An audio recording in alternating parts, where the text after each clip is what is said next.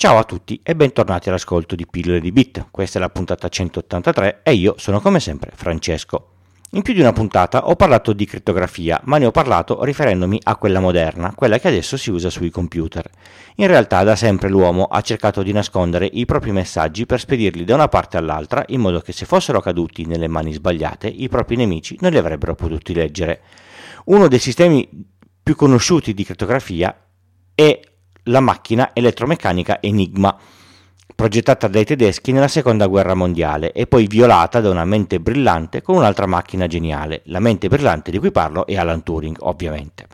Un genio trattato malissimo dal Regno Unito perché gay, le cui scuse sono arrivate troppo tardi e finalmente avrà la sua rivincita visto che il suo ritratto sarà stampato sulle nuove banconote da 50 sterline. Torniamo a noi, la macchina Enigma per l'epoca era un prodotto geniale e ha reso molto difficile la vita a tutti coloro che volevano intercettare i messaggi dei tedeschi. Assomigliava in tutto e per tutto a una macchina da scrivere con uno strano display. Ad ogni lettera premuta sulla tastiera si accendeva una lettera sulla parte poco più in alto. L'accensione era governata da una semplice lampadina. Praticamente ogni tasto con la lettera era un bottone che, collegato a una batteria, chiudeva un circuito e accendeva la relativa lampadina. Fin qui la base è facile. Schiaccio la, la, la lettera A, si accende la lettera A. Se così fosse, non, cripto, non criptograferebbe nulla. Se però inizio a inserire una variabilità nel percorso del filo che faccio tra il pulsante A e le lettere che si accendono, le cose iniziano a farsi interessanti. Se facessi in modo che la lettera A corrispondesse sempre lettera B alla lettera B, la lettera C e così via, avrei già reso la vita di chi intercetta i messaggi un po' più complessa. Però al primo furto di una di queste macchine, ascoltando un messaggio in codice, lo scrivo sulla tastiera e ho il messaggio decifrato. Non va affatto bene. Enigma era un gioiellino. Nel percorso tra il pulsante e la lampadina c'erano tre dischi con 26 contatti in ingresso e 26 in uscita. Ogni contatto in ingresso era collegato a un contatto in uscita diverso e lo schema di collegamento era diverso tra i tre rotori. Questi tre rotori venivano messi uno a fianco dell'altro. Al fondo del pacchetto dei tre rotori c'era un quarto ro- eh, rotore fisso, con i contatti che rilanciavano il segnale elettrico al contrario all'interno dei tre rotori detti in precedenza. A questo punto il segnale faceva accendere eh, la lampadina con la quale veniva chiuso il circuito. Lo so, a voce da spiegare è un po' un casino. Facciamo un esempio un po' più, più, più pratico. Schiaccio la lettera A. Il primo rotore collega il filo 1 col filo 15, il secondo il 15 col 10, il terzo il 10 col 20, quello al fondo che è fisso riflette il 20 sul 2 del terzo, che lo manda al 5, quindi il secondo al 5 collegato col 25 e il primo al 25 collegato col 4. La quarta lettera è la D e questa si accenderà. Quando rilascio il pulsante della A, il primo rotore si muove in avanti di uno scatto, cambiando l'associazione del primo e dell'ultimo collegamento, così che se schiaccio di nuovo la A non si accenderà la D, ma un'altra lettera. Quando il primo rotore ha finito il giro, farà scattare di un passo anche il, il secondo. Beh, Facile, direte voi, vengo in possesso della macchina, smonto i rotori, vedo come sono fatti i collegamenti e so decifrare tutti i messaggi che passano tra i, tra i tedeschi. Fosse stato così facile, non ci sarebbe voluto il genio di Alan, no? Adesso immaginate che in base a determinate regole per ogni messaggio, in effetti c'erano delle tabelle giornaliere, i rotori, 3 su una pletora di 5, potevano essere messi in posizione diverse prima della decodifica del messaggio, quindi il primo, il secondo e il terzo, oppure in un ordine diverso, scambiando il primo con il, con il terzo e così via. E soprattutto che la posizione iniziale dei tre rotori non fosse sempre la stessa, ma potesse essere indicata tra le 26 per 26 per 26 eh, possibilità. Visto che le permutazioni tra i tre rotori sono 60, abbiamo un totale di più di 2 milioni e 100 mila possibilità, con le quali un messaggio potesse essere iniziato. Ma non è finita qui.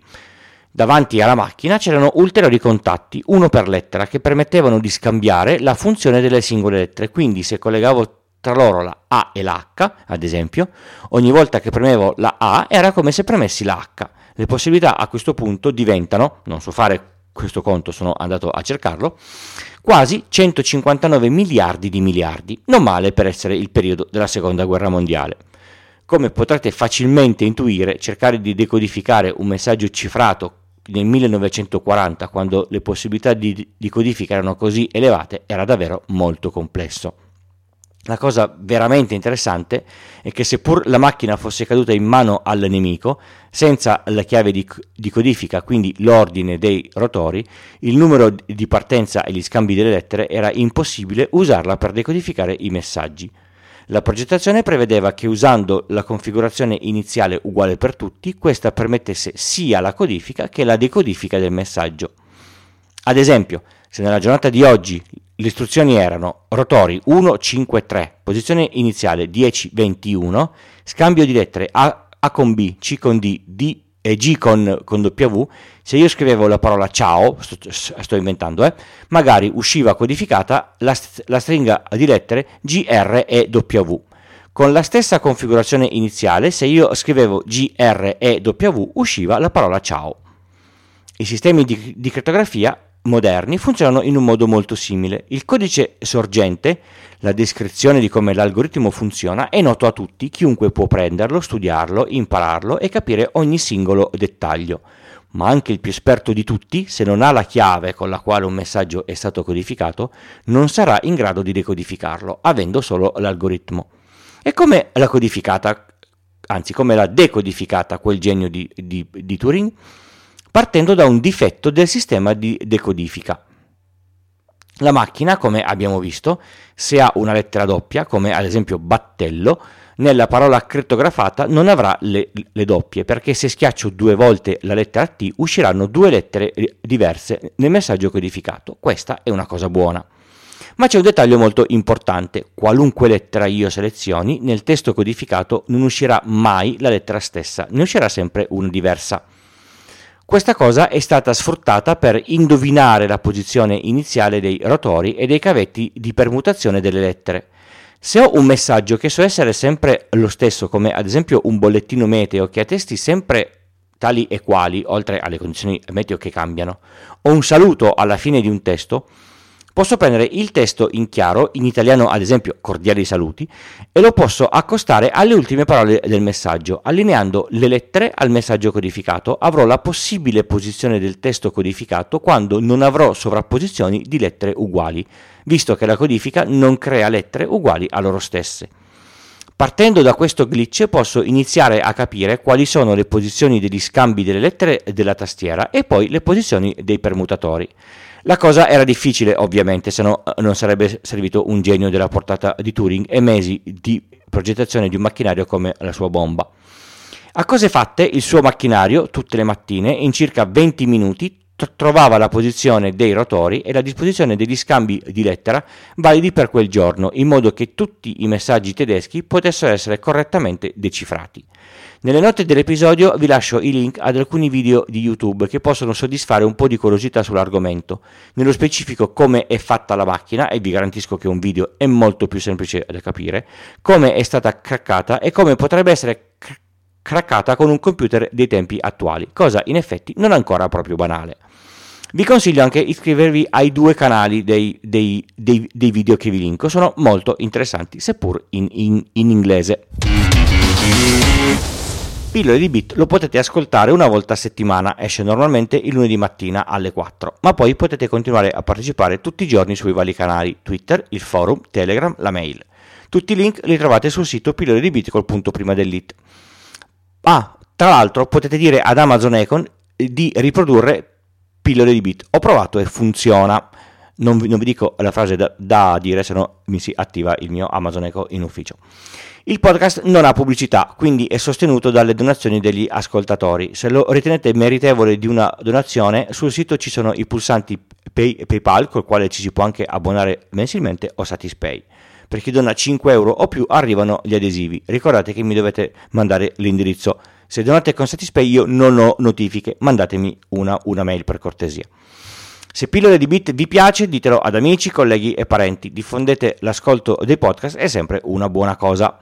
Con Pillole di Bit faccio altri due podcast, Pillole di videogiochi e Pillole di Geek, quest'ultimo con Giuliano. Fossi in voi, proverei ad ascoltarli, sono sempre tutti gratis.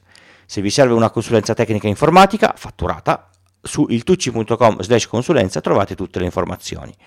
Pillole di Bit esiste grazie all'hosting di Third Eye, al quale potete pensare al posto del vostro attuale, e grazie anche a Producer, il programma per macOS che uso per il montaggio audio, che per, mi permette di non impazzire a ogni puntata.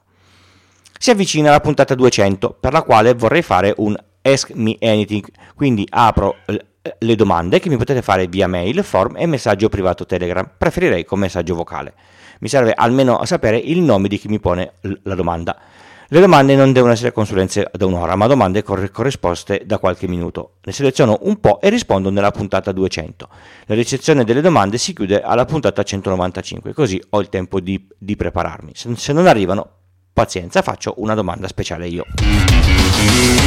Per questa puntata nel tip rimaniamo a tema è un emulatore di Enigma col quale potete divertirvi a cifrare e decifrare i messaggi, magari mandandoli ad amici e scambiandovi prima le impostazioni, esattamente come facevano i tedeschi. Questo emulatore vi spiega anche cosa su- succede all'interno della macchina a ogni pressione di un tasto. Il link lo trovate sull'app che usate per ascoltare i, i, i podcast o nelle note dell'episodio sul sito. Vi invito a pensare quanto tempo ci voleva dalla creazione del messaggio alla sua ricezione in chiaro in quel periodo. Veniva scritto, qualcuno lo scriveva lettera per lettera sulla macchina, intanto qualcuno trascriveva il messaggio codificato, a questo punto il messaggio veniva trasmesso in, in codice Morse via Ethernet, il ricevente sentiva il Morse e scriveva il, il messaggio ancora codificato lettera per lettera. Questo messaggio veniva poi passato sulla macchina, ancora lettera per lettera, mentre qualcuno tra- trascriveva il messaggio in chiaro, che si componeva sulle lettere illuminate. Vi renderete conto che oggi usare la codifica PGP, magari con Mailvelope su Gmail o col tool apposito su Thunderbird, non è mica così scomodo come si possa pensare. Bene, è proprio tutto, non mi resta che salutarvi e darvi appuntamento alla prossima puntata, come di consueto, il lunedì mattina. Ciao!